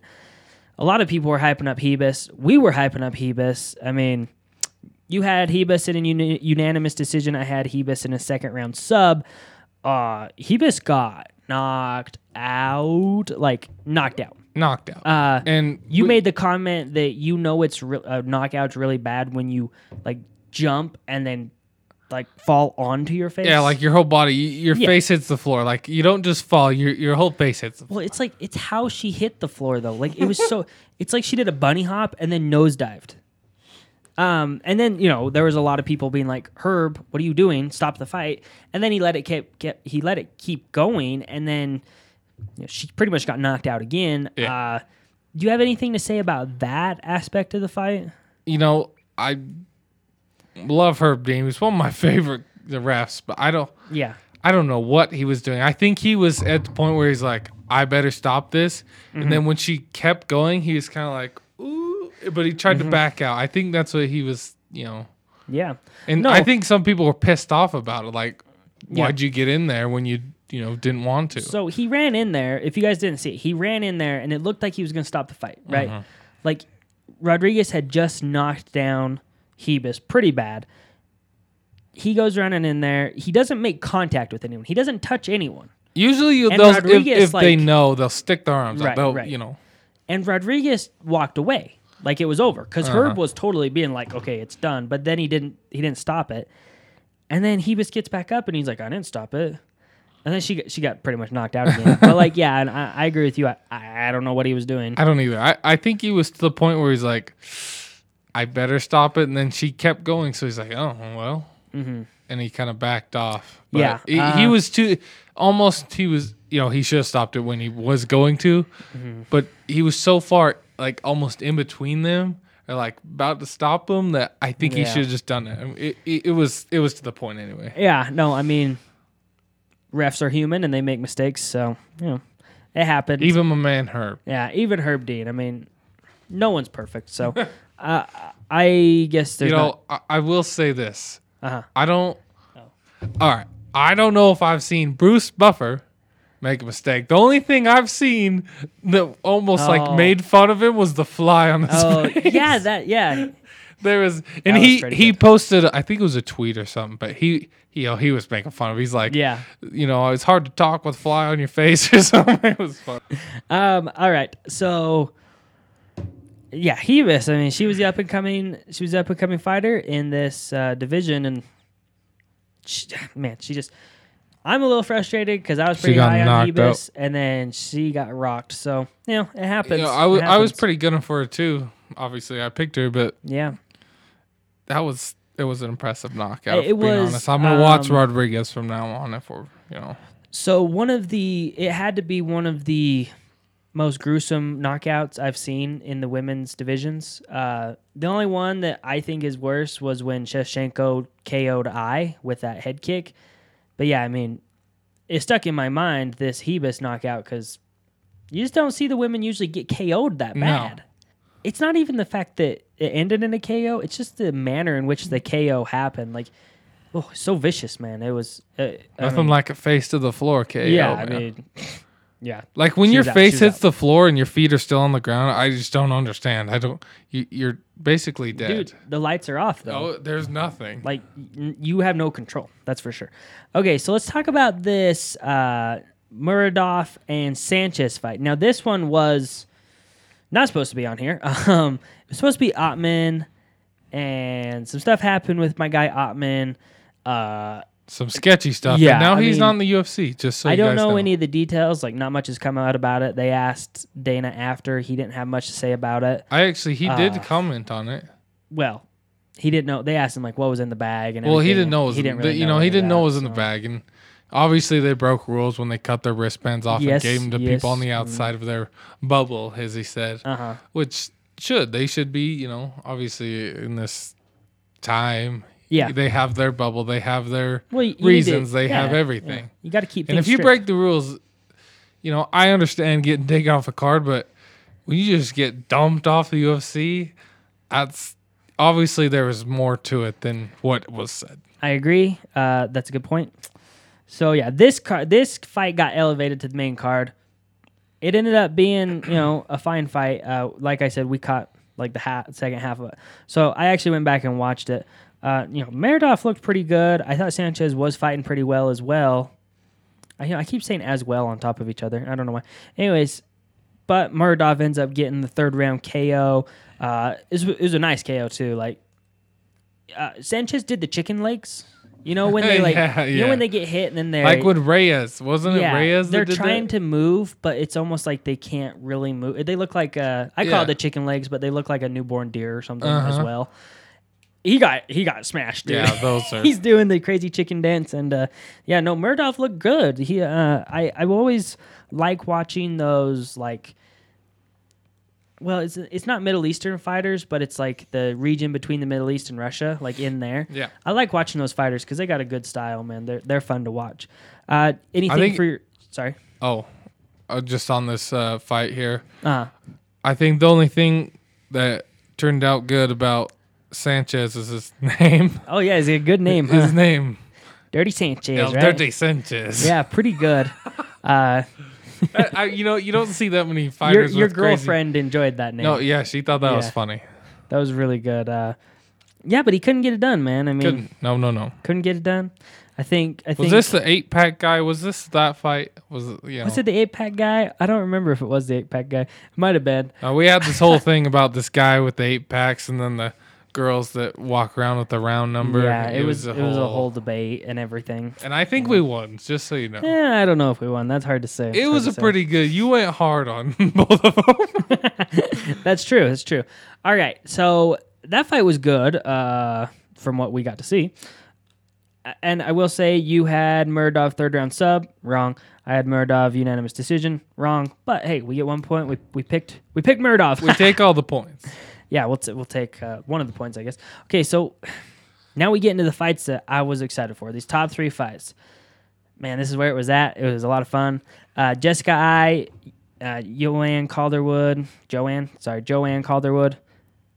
I don't know why You I were going with some foreign name. I was trying to say uh, Joanna for some reason. oh yeah, like uh, gotcha. the Polish lady. Uh-huh. yeah.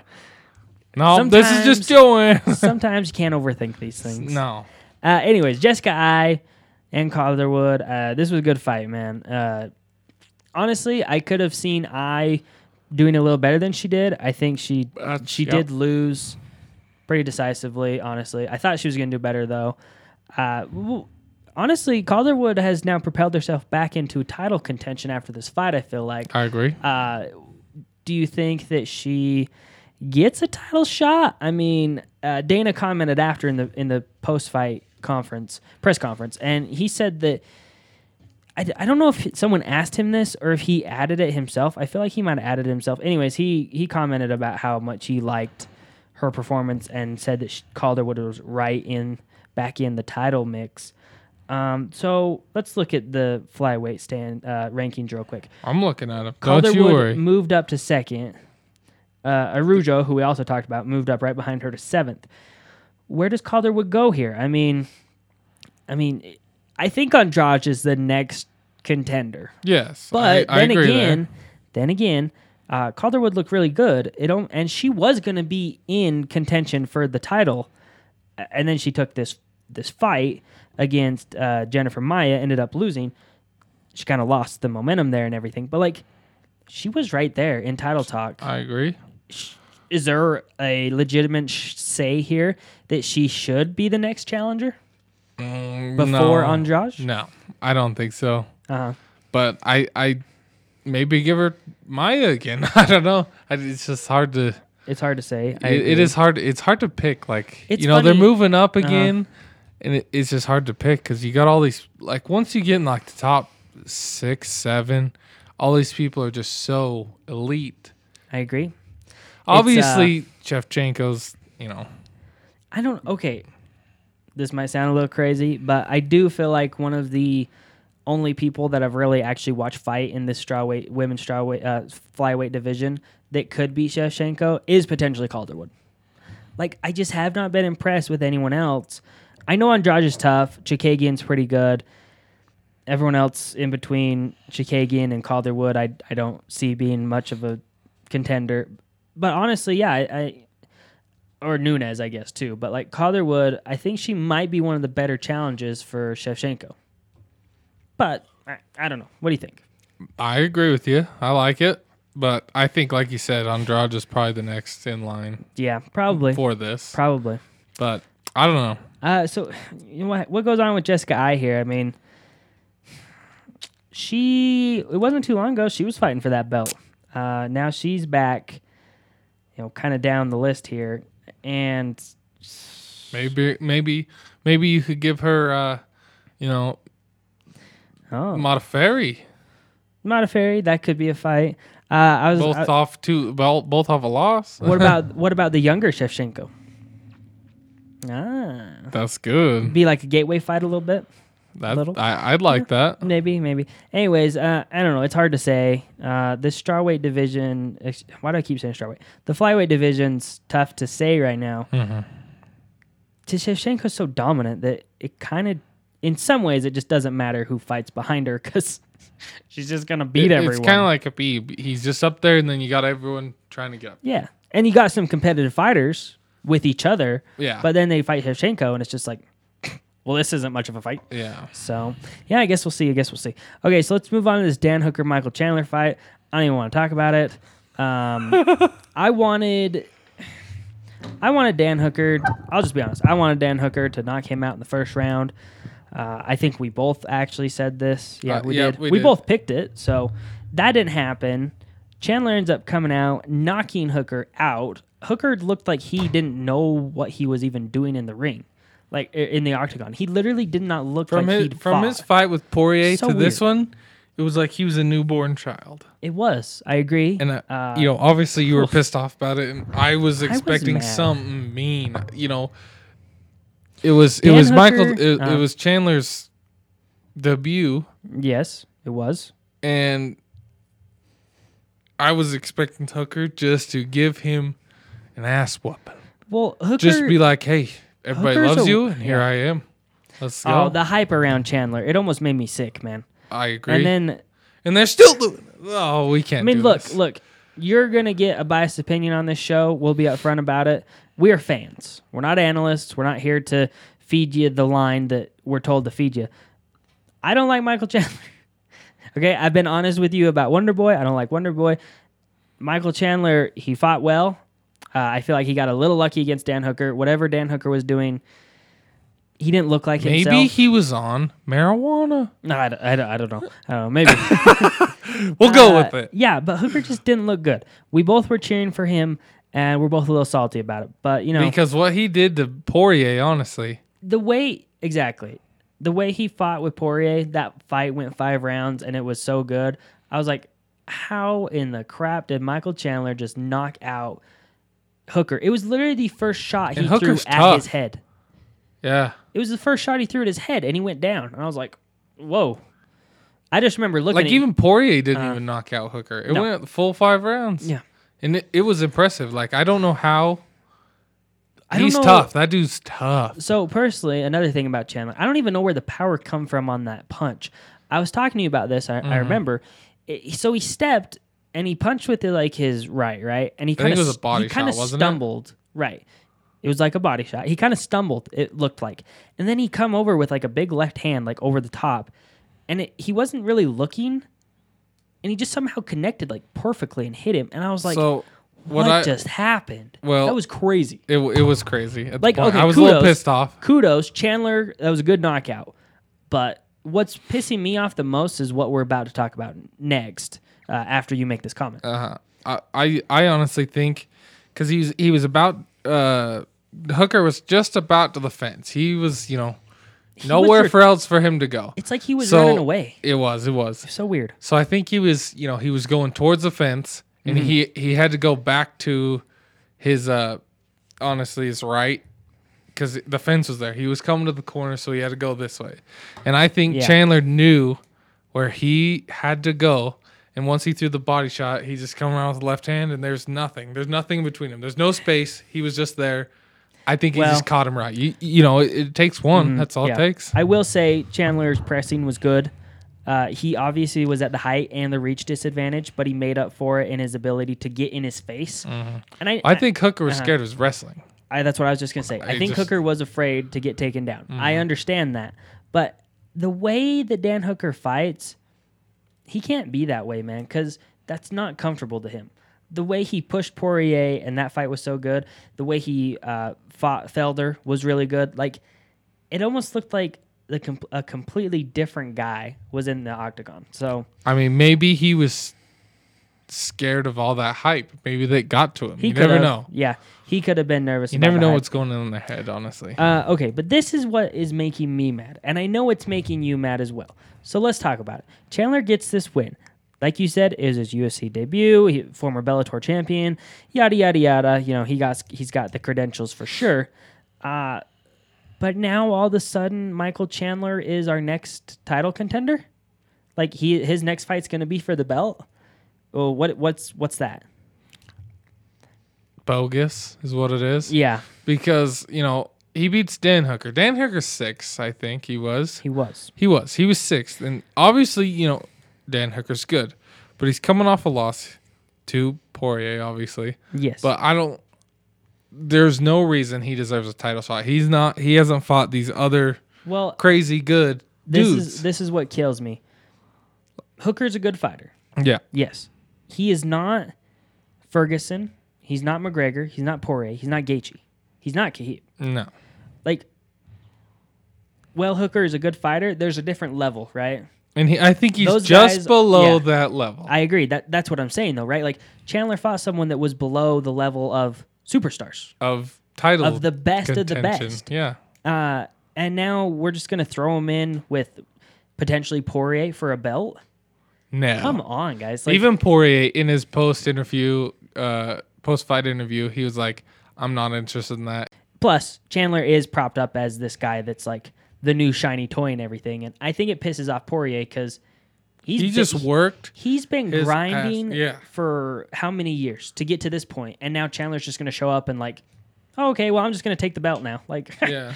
pretty weird. Pretty like weird. Poirier, I, there's there's few people on that lightweight list Uh-huh. that you can say he hasn't beat. Yeah. Like Oliveira, like he's come up Plus, he's beat kind of Holloway. from nowhere. Yeah, I mean, whatever. It, it, the, Ah, the simple fact of the matter is, if Khabib isn't coming back, Dustin should have that belt on right now. he should. So, And if he Um, if, if they aren't like obviously, I doubt they're just like here you go. yeah. He- He's gonna have to fight for it, but not Chandler. I agree. That's that's bottom line. Well, okay. So, uh, I want to put this to you real quick. So the news come out like the week before, you know, because this is kind of this this is kind of old news. But like Charles Oliveira was offered the fight against Michael Chandler before Dan Hooker, and Oliveira pretty much said, you know, he didn't he didn't think he could make the weight in time. That's what he said. I have a different opinion. I think that I think he didn't want to fight Michael Chandler. I think he wants a belt fight. Oliveira wants a belt fight, um, so he's to hold out for one. But like that, does that hurt Oliveira's chances at getting a belt by saying by turning down that fight? I don't think this well for how much the UFC is praising this man, maybe. Mhm. But I don't. It shouldn't. You you shouldn't be penalized for not wanting to fight somebody that wasn't even a question a week ago. Yeah, no, I know. And so they they asked Dana in the post fight press conference about this, and so they they asked him, you know, if Khabib didn't come back and fight, do you think that Chandler and Poirier would be a title fight? And he and he said yes, so it could happen. And then they asked him, you know, what's Oliveira? How does Oliveira factor in here uh, into this lightweight division? And he's like, that's a good question, and that's all he said. Like he almost seemed a little annoyed by the question because I think Oliveira might have not dug himself a good hole here with Dana by turning down this fight. I mean, you can't piss off your bosses. You know, I don't know. It's ah, it's so hard. Though It's hard to It's say. hard to yeah. Well, this is what makes me the most annoyed out of out of anything. The fact that Chandler is getting all this hype and praise and everything, and everyone's like, "Oh, let's give him the belt." Oliveira just beat the ever living crap out of Ferguson. and that he's like- on that level. Beat him, beat him. This up. this goes back to level. And thing. then- you know what I'm saying? Justin Gaethje, eh, he he just he just come off a freaking title defeat to Geeb. He just fought for the belt. He's so. Are you telling me that we're just gonna skip Oliveira and Gaethje? If you want my opinion, it should be Gaethje and Chandler, and Poirier and Oliveira. Winner, go for the belt. So, and I know we said, oh, do the winner of McGregor and Poirier, and then the winner of Oliveira and Gaethje for the belt. But I still think that's a better decision. but Michael Chandler's entered into this equation. Like we can't ignore him. He is now in the equation. But he shouldn't be, but he is. okay, fair enough. So you still want to go with the original plan? You would still say Justin Gaethje, Oliveira, the winner fights Poirier for the belt. Michael Chandler next. Sure. Michael Chandler fights Conor Tony or Tony. or Tony. Let let Tony submit him. I don't. It's just give Well, the okay. wrestler somebody that can wrestle or something. So look, look, look. I want to see before I make too much of a decision on Chandler. I want to see him fight again.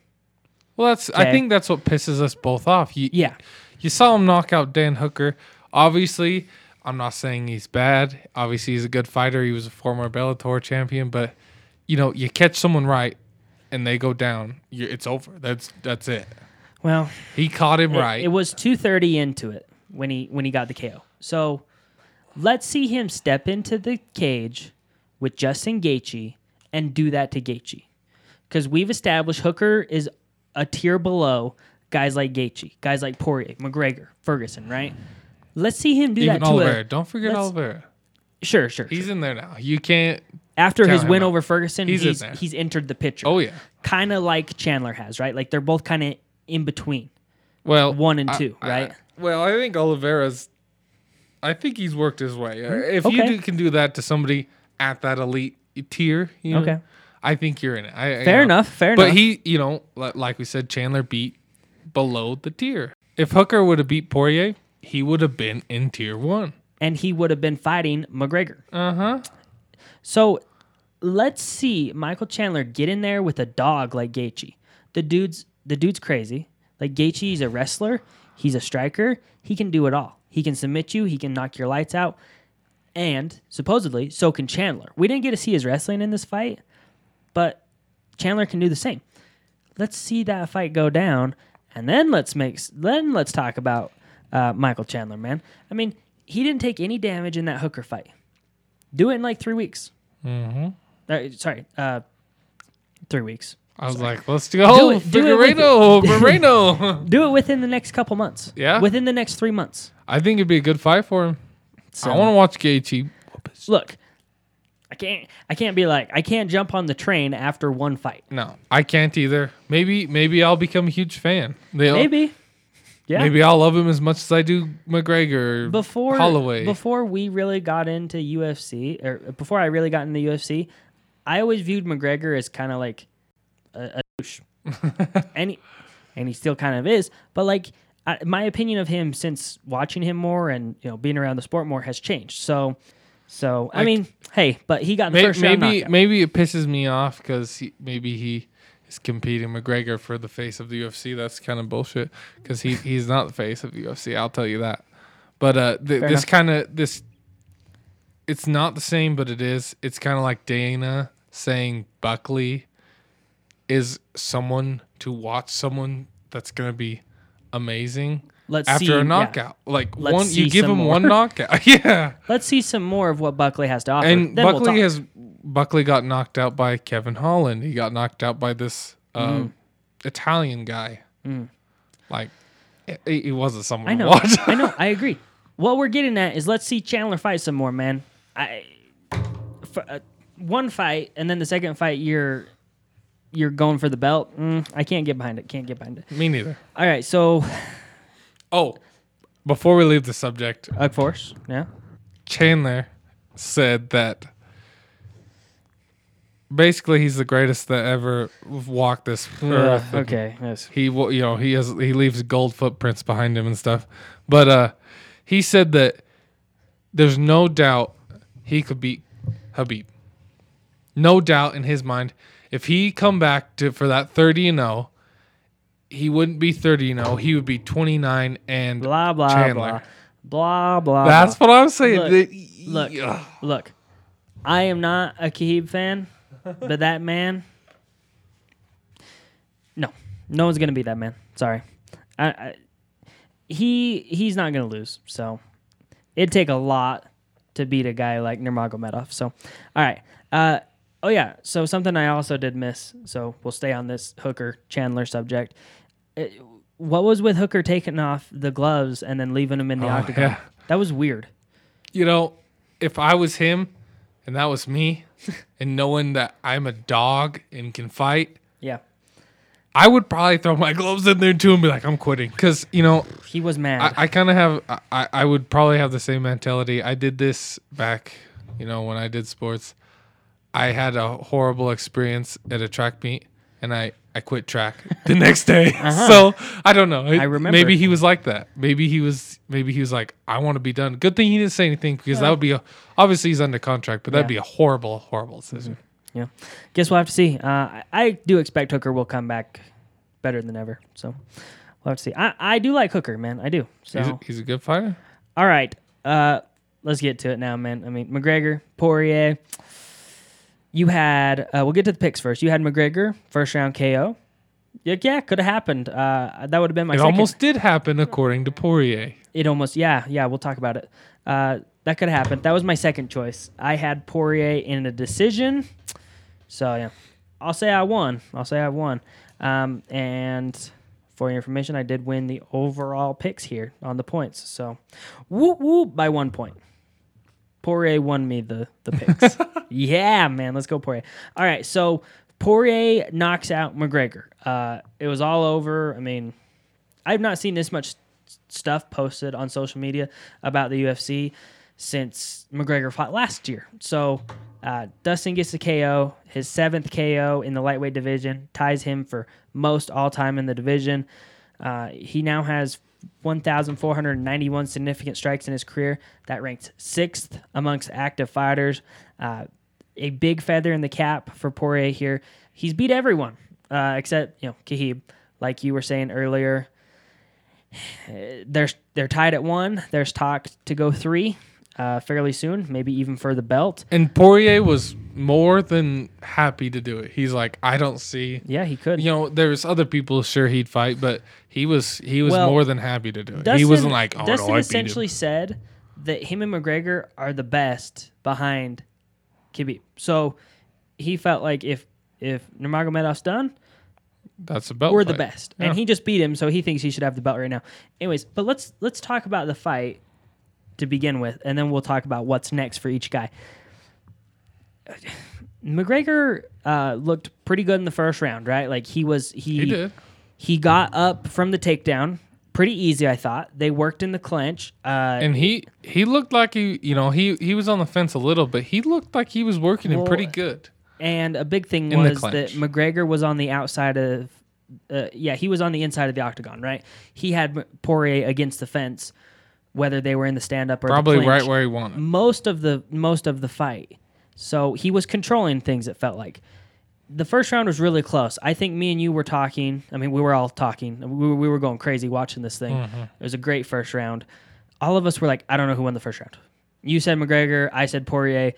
Uh, most people had it Poirier, uh, McGregor, I think, because it's McGregor. Yeah. But it was a really close, really good first round, and the leg kicks seem to be taking effect. You talked about that in between rounds. You were like, his leg don't. When he was sitting down, yeah, you could see it. you're like his leg doesn't look right, and I'm like, I know there's some redness on there, but McGregor landed some really nice shots in that first round. There was one that that wobbled uh, Poirier. He said he said he got hit with it, and he thought he was going down, and then they got out of the first round. So He well, he said if he would have taken another hit yeah, from his left, he would have been done. Yeah, so I mean, McGregor was fighting really well. Now we start the second round. It's still going pretty well. Uh, it's still a really competitive fight. But then it seemed like the leg kicks over time, money in the bank, right? Like you're just accumulating credit on those leg kicks, and the next thing you know, like McGregor's whole fight just went downhill in that Fast. second round. Like Once a, he- a minute and a half so in, he was he was on Uh, the inside, like you said. He was pushing him up against Fest, and Yes. some, somehow and he's he sway switched. By the way, he's still landing good shots at this point Uh-huh. on Poirier. Like McGregor's still probably winning the fight at this point. But it just seemed like I had a weird feeling like Poirier's about to do something, right? as soon as he got switched around and got pressured a little, he Uh-huh. that that I think it all just hit him. So that was the turning point in the fight, right? Like I don't even know how it happened, but somehow McGregor got up against the fence. Poirier's on the out uh, on the inside of the octagon now. He's suddenly controlling. He lands up a couple of good punches. He gets McGregor backing up, and you could tell the leg gave away, right? Uh, but what what a lot of people weren't talking about that I noticed is McGregor like kind of ducked. He was he was either moving or Into he, it. or he was coming in for an up uh, uh, uppercut or something. It looked like. Well, and Poirier's right hook come on and just hit him square in the face. and put him down. Well, yeah, that that's Like, what ended the fight. That was The it. leg, the leg factored in, but the biggest thing to me was that shot when McGregor like ducked. So what he was doing, he was he was okay. Like he wasn't okay, but he was okay till he, he his back hit the uh-huh. fence, Yeah, and at that point he was, you know, if you watch boxing ever, they they're pretty good ducking and dipping. and Yeah. the- like they're swinging it hard, as hard as you as they can at you, and you're just. That's kind of what he's doing. He Yeah. he was. I think he got out of a couple huge shots with doing that, and then he kind of Before- started to move along the fence, and he tried As to do soon the as- same thing, but that he as come, soon as he Poirier started to read move, it. as soon as he started to move over to his right, he was screwed Uh huh. because the leg was given out and Poirier pressure like Poirier wasn't pressuring much of the first round, and then he was sensing that McGregor was hurt, I think, and he just started going in on him. Oh yeah. And when let's face it, when Poirier has made the decision that he's going to go on in on you, He's going. you're screwed. Oh. all throughout his all throughout his career, that's what he does. Uh, I mean, a lot of people have chalked it up to the leg kicks. I feel like there was more than just the leg kicks. As soon as now, I don't know if you remember this, because I think you were pretty stunned at the end of that fight. As soon as they turned, and Poirier was on the outside, and McGregor was up against the fence, it was over. I knew it was over. You could. I was tell. like, I was like, get him, get him. I was like, it's over. And you're like, no, no, he's doing fine. And I'm like, He it's wasn't over. doing fine. And he hit him with a couple good shots. He started moving. until he It was done. when he was, was on the so fence and still like Uh-huh. dodging the the punches. I was like, maybe he's gonna get out of it. But as soon I- as he moved, it was like, oh, So as soon as McGregor lost the ability to control the fight with that hurt leg, it was done. As soon as he stopped being able to dictate the tempo, Poirier just took him out. And I wouldn't necessarily say McGregor lost the fight. Uh, Poirier won the fight. I mean, he did. So yeah, McGregor fought well in the first round. and even partial in the second. Yeah, for most of the second round that we did see, he was fighting pretty good. even with the hurt leg. and and I was like, I think you know, Poirier could be kind of in trouble here. But after about a minute, hmm, it looked pretty apparent that Poirier was a was just those leg kicks just helped him so much. yeah, So that's well. and Even he got- after the fight, he got the when he was laying on the ground, when McGregor was laying on the ground, all he was saying was like, my calf, my calf, like well, my leg, you could see my leg. he was in a his whole leg like you could see it was just like you know he has this muscle and this bone and then it was just sw- so Mm-hmm. Right. swollen i was like oh my it hurts to look I mean, at and he did. He he admitted it. He's like, I lost the fight. He beat me. Uh, you know, sometimes it's not. He, he like he said, it's it's not your day every day. So you know, wasn't my day. Uh, but honestly, he was really humble. He and was. I was very impressed with how he handled it. I was really impressed with how they both handled it. Honestly, like Poirier wasn't cocky about it. He was just happy. Like he was, was just happy good. to win, and it was overall it was a good fight, even though it didn't last super long. very long It was a good. that's fight. what pisses some people off That too first round was fantastic, though, man. oh yeah Like, it was so close that I really didn't know who won. The shoulders, they were both hitting each other with those shoulder hits. I mean, McGregor's were better, but and it was funny. You could see them talking to each other Oh, in the yeah. clinch. It was a good fight, man, and I feel like Poirier deserved the win. So i think it was funny he pulled out those shoulders again yeah, well, he he he's done them like every time yeah that they were in that clinch. He kept trying to hit him. Well Uh, when you, yeah. when you can hit that hard with your shoulder just that close i mean i would too Yeah, yeah. All right. So obviously, you know, it was a fight we both enjoyed, and we, I think we both can agree, even though you probably don't want to. Poirier won the fight, and on why the would i disagree with that on the night he was the better fighter. oh But yeah that's no that can change on any given night. So let's talk about what's next. Um, let's talk about McGregor to start off with, because usually on my podcast I like talking about the loser a little more than the winner first. Um, so he got there was some mention of Khabib after you know tweeted at him said this is what you do when you change all your stuff. Uh, he didn't change anything. Number one, like No. he had the same coaches. He just went to a different gym yeah in Portugal. So whatever. Uh, I don't think that fight's gonna happen. Khabib is done. And also worth mentioning about Khabib and this weight division, as we talked a little bit about it. Dana practically said Khabib told him, you know, I'm head and shoulders above all these guys. I beat them all. There's nothing left for me to prove. Uh, he's not coming back, and we've said that he's not coming back. Like we all need to accept even to that. get the 30 you know there's there he if he thinks he's that good there's no point there's is- no reason he- for him He is that good. well i agree Yeah. well michael chandler would beat him he'd be 29 in chandler Yeah, okay, whatever. um, so like McGregor, there's talk about a trilogy fight with Poirier, potentially for the belt too. Uh, the Diaz trilogy. Uh, I mean, that's really like what seems to be a lot on a lot of people's minds. But do you want to see something else, or what do you want to see from McGregor next? you know I, I was honestly, I was thinking about having him and uh, Tony fight, but I don't know about that either. I don't know about that. I, I'd you know Diaz would be a good one, but even a Poirier, like, even Poirier said it. Even after he beat him, he still said, you know, Mm-hmm. Well, they're at the one, two man. best fighters. They're one at, one. They're at one, so I feel like we're gonna get that fight eventually. Yeah. I just don't know if it's the next fight. I mean, it's really hard to say because Chandler's in the equation, Gaethje and Oliveira are still there. I mean, there's a lot left to sort out. I know Ferguson's reeling lately from a bunch of losses, but like he's he's But- still ranked. Yeah, he's still got something to count say. out Tony. Oh, I don't know, Tony. Uh, honestly, what I would want, this is just me, if it was up to me, I would say put McGregor Chandler as the next fight for McGregor, but I don't think that's going to happen either. So, You know, if I was McGregor, obviously you want probably Dustin, even Diaz, even though he's not even like ranked or anything. I think if I'm McGregor, I tell the UFC I want Poirier three for the belt, for the vacant lightweight title. and I honestly don't even see what's wrong with that. No, I don't either. E- I, even being Uh. a you know, if I wasn't a McGregor fan, I think it's still they're one one. It's still I agree. I don't know. It's hard to say though with with Oliveira. To me, Chan- Well, it sounds like he's not getting to me, it's Gaethje and Chandler are kind of like back here a little, and then Oliveira's there, and then McGregor and Poirier are up there as well. And it just kind of seems like it wouldn't be fair to Oliveira, but I it's hard to say because does he deserve the fight? I don't know. I don't know if he deserves a belt, Mhm.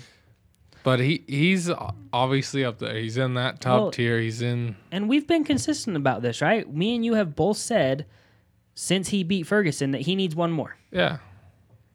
So If he you're he does. making people like Whittaker and you know others like that take one more, Covington one take one more. Yeah. Like y- you can't just give someone Well, like Oliveira. It's the same with Chandler, but Yeah. whatever. Uh, okay, so And w- I don't his know. case is worse because it's not one more. It's like you need four more or something. honestly, what I do see happening for McGregor next is Diaz. Like, I think that happens. I hope they give him Poirier. That'd be the sweet end to a trilogy for the belt. No, I, I agree. I agree. I just think that Poirier's probably going to get someone else, and the belt's gonna belt fight's going to be somewhere else, and you do Diaz and McGregor because it draws in a lot of money. But at the same time, so would Well, Poirier and McGregor. Honestly, it sounds like Diaz is gonna fight Gaethje. So no, they're all over the place. They're all over the place. everybody's everywhere. Uh, We don't know what's happening. We're just guessing. the lightweight division's all messed up, man. Like there's just guys everywhere. Uh, okay, so what what's next for Poirier? Uh, a belt a belt fight, of course. I mean, even if Khabib does come back, Poirier should be the guy that fights him next. Uh, I think. But Gaethje said that he wants to fight Poirier again, and he wants to get revenge, essentially, because I think Poirier knocked him out the first time they fought. Oliveira called him out uh, and and was like, you know, UFC, let's make this fight between me and Poirier, uh, Poirier happen. Winner takes all and becomes the king of the lightweights. And and Dustin pretty much said uh, no because he responded, "Crown me now." So that's a no, right? Like yeah, I'm not fighting you. I'm the king. yeah. So- I- he doesn't want it. Oh, I mean, is the simple answer here just that Poirier gets McGregor next, and we see three, and Poirier has a. I mean, I'm not gonna say he wins the belt because I don't know who the who would win another fight against him. Uh, does that seem likely for Poirier? McGregor three. I mean, in the- a perfect simple- world, yeah. yeah. for sure. Yeah. you know, like I said, that'd be a, a perfect end to a trilogy. That'd be a perfect intro to a new belt. That'd be a the money too. I mean, obviously the money's there. You you get McGregor even even if he loses, I you're gonna get money. Like Mm-hmm. even after a loss, you're, he's still gonna get money. yeah. Doesn't matter. Well, okay. So for the money part, for the show part, like if the UFC wants to have a, a show, do Poirier McGregor for the belt. If you actually want to do it by like, you know, competition or like guys that deserve fights or whatever, uh, however you want to phrase this, it should be, in my opinion, Poirier versus Oliveira, Gaethje versus Chandler. Winners of those two fights fight for the vacant belt in the lightweight division. That's how it should be, I think. I don't think that's what we'll get though.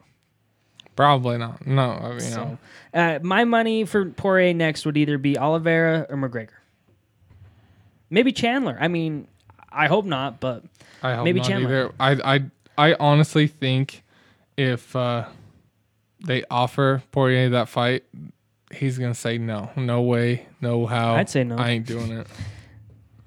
I'd say no too. Like, I don't know. He just doesn't deserve that fight, but hey, whatever. I agree. I agree. All right, so our final standings: me twelve, you eleven. Thanks Poirier for winning me the, uh, well, the bet, I guess you could say, even though we didn't put any money down on it. All right, Kason, uh, we got an off week coming up next week. We'll cover more stuff. We Wait, got- wait, wait, wait, wait. wait. I'm waiting. So I'm on the Poirier McGregor here still. Oh, Me and you okay. went back, you know, back and forth. Don't know who won the first round. No clue. It was. It was tight. I, You know, I thought McGregor won. I'm looking at the official scorecards here on UFC. First round, all three judges 10-9 McGregor. That's fair enough. I mean, it was so close. You could have. It was. could have went either way. It was. But still, uh, that just shows you how the fight was going. You know if mean? I was a judge, I probably would have scored it for Poirier, but that could be a little biased opinion too. So, uh, I don't know. I mean, But that just you know that answers our question kind of of what was happening, what was going on. Obviously, he lost, like you said. There's no doubt about it. But well, he wasn't obviously. doing. He wasn't as he was calm He lost- before. Like it was Yeah. weird. I just I was so that's why I was I was just worried. I was like, what is happening? So here, you go. the big thing in that first round was probably, well, no, Poirier won the significant strikes, and he got a takedown. I, I which McGregor did get right back up from, but I don't know. Uh watching that first round and then looking at these stats, I still probably would have said Poirier in the first round, but that's just me. All right. Are you good with UFC 257 card? Anything else? Nope, I'm good. You ended a little early, sorry. No. sorry. I- you know I was, I was scrambling on here trying to find it. I, I Uh. clicked like 50 different websites, but I finally found it. I forgot to ask you. Sorry, it's my okay. bad. Um, all right, forgive so you. yeah, we got an off week coming up that we'll talk about some random stuff that we've missed, or maybe just kind of like talk matchmaking stuff that we want to see. Uh, obviously, the Whittaker Costa fight is on, baby. Um, We're about it. We're about it. I'm about it. I'm not necessarily. I don't. I don't like that the fight's happening, but I'm about it. I can't wait Whittaker, to man. see Costa just get bang. Yeah, yeah, me too. I think Whittaker's uh, gonna have a good time here in this fight. So yeah, we'll talk more about some upcoming fights on the schedule. Obviously, we got Overeem and Volkov coming up soon. Uh, dude, UFC 258, 59, and 60 are gonna be crazy. There's Huge. there are so many belts on the line coming up. It's gonna be awesome. Uh, yeah, so Like we said Uh-huh. before, this might be where one of the belts is lost there's gonna be a, a belt or two lost this year. coming up. Yeah. in the next three months, there could be a switch of maybe two or three belts. Maybe, maybe. Hopefully well, all maybe, of them. Screw it. Maybe just one for sure, but maybe all of them. Yeah. Uh, You never know, Nunes, Nunes. Yeah, we don't want that one to have it. I'll be interested.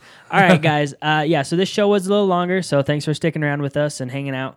Obviously, you know, thanks for bearing with us as we took that off week and have recapped all of Fight Island.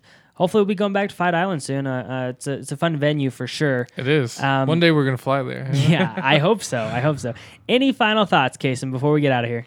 I'm excited for what's to come. It was a Oh, yeah. huge start to the year. It was great. It, w- it was great. It was a good three fight cards to open up the year after the the nice break. if if that doesn't get people's attention to want to watch it, like obviously, sure for them, Uh-huh. it get it gets them I money. mean, but you yeah. can't not love this stuff. A, a fight on uh, a fight card on ABC. yeah. a big pay per view, some great middle of the week fights.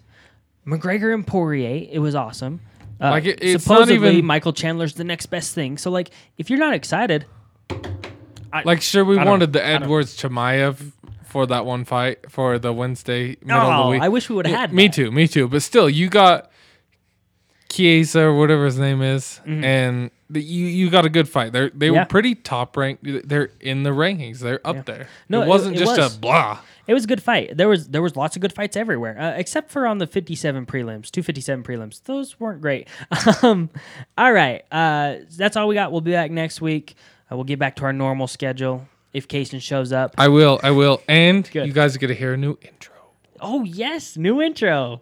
New intro should be fun. I uh, hope you guys enjoy it. It's kind of funny, but you know, we like having fun around here. so uh, hope you guys have a good rest of your day. This has been Electric Sports Talk. Peace out.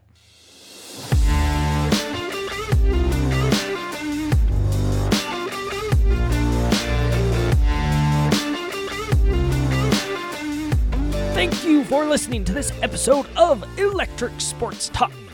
Tune in next time as Ty Crystal and guests break down all things sports here on Electric Sports Talk. Our topics include all things soccer, football, basketball, mixed martial arts, motorsports, baseball, golf, hockey, Olympic, and world sports. If you like what we're doing here at Electric Sports Talk, get in touch with us on Instagram, Facebook, and Twitter. or email us at electricsportstalk at gmail.com. Thanks for tuning in.